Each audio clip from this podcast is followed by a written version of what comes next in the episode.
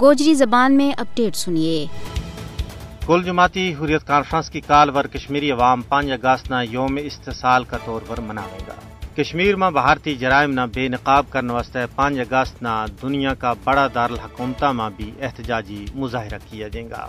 یوم سیاہ منان کو مقصد پوری دنیا نے یہ سنیو دینا ہے کہ کشمیری عوام جموں کشمیر پر بھارت کا غاسبانہ اور ظالمانہ قبضہ نہ ہرگز قبول نہیں کرتا۔ اس کے علاوہ یوم استحصال کو مقصد کشمیری عوام کی طرفوں پانچ اگست دو ہزار انیس کا بھارت کا غیر قانونی، غیر آئینی، غیر اخلاقی اور یک طرفہ اقدام نہ مسترد کرنا ہے۔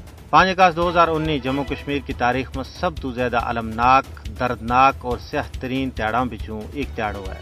پانچ اگست دو ہزار انیس وہ تیڑو ہے جب مودی حکومت نے بین الاقوامی قوانین اور اقوام متحدہ کی مسلمہ قراردادوں کی کھلی خلاف ورزی کرتا ہوا کشمیر کی خصوصی حیثیت کھس لی دراصل پانچ اگست دو ہزار انیس کو بھارتی قدم کشمیر کی مسلم شناخت پر ایک حملہ تھو۔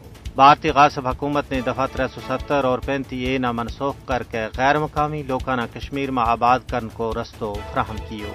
یہی وجہ ہے کہ بھارتی مکار حکومت نے اس تو بعد غیر ریاستی ہندوانہ لکھاں کی تعداد میں اقامتی اسناد تھما کے انہوں نے کشمیر میں بسن کو موقع فراہم کیو۔ آر ایس ایس کی پاڑی بھی بی جے پی حکومت کی یا چروکنی خواہش تھی کہ کشمیر میں آبادی کا تناسب نہ تبدیل کی ہو جائے، جس نہ اس نے اقتدار میں آن تو بعد عملی شکل دیتی۔ لیکن کشمیر کی سیاسی صورتحال پر ڈونگی نظر رکھنے والا ماہرین کو کہنا ہے کہ کشمیر پر بھارت کو جبری قبض ہوا ہے اور جبر کے ذریعے لوگوں کی خواہشات اور احساسات نہ دباؤ نہیں جا سکتو۔ ریاست کا لوگ بھارتی جبری قبضہ نہ کسی بھی صورت میں تسلیم نہیں کر سکیں جیسے ہی انہوں نے موقع ملے گو وہ ضرور باہر نکل کے اپنا معافل ضمیر بیان کرے گا۔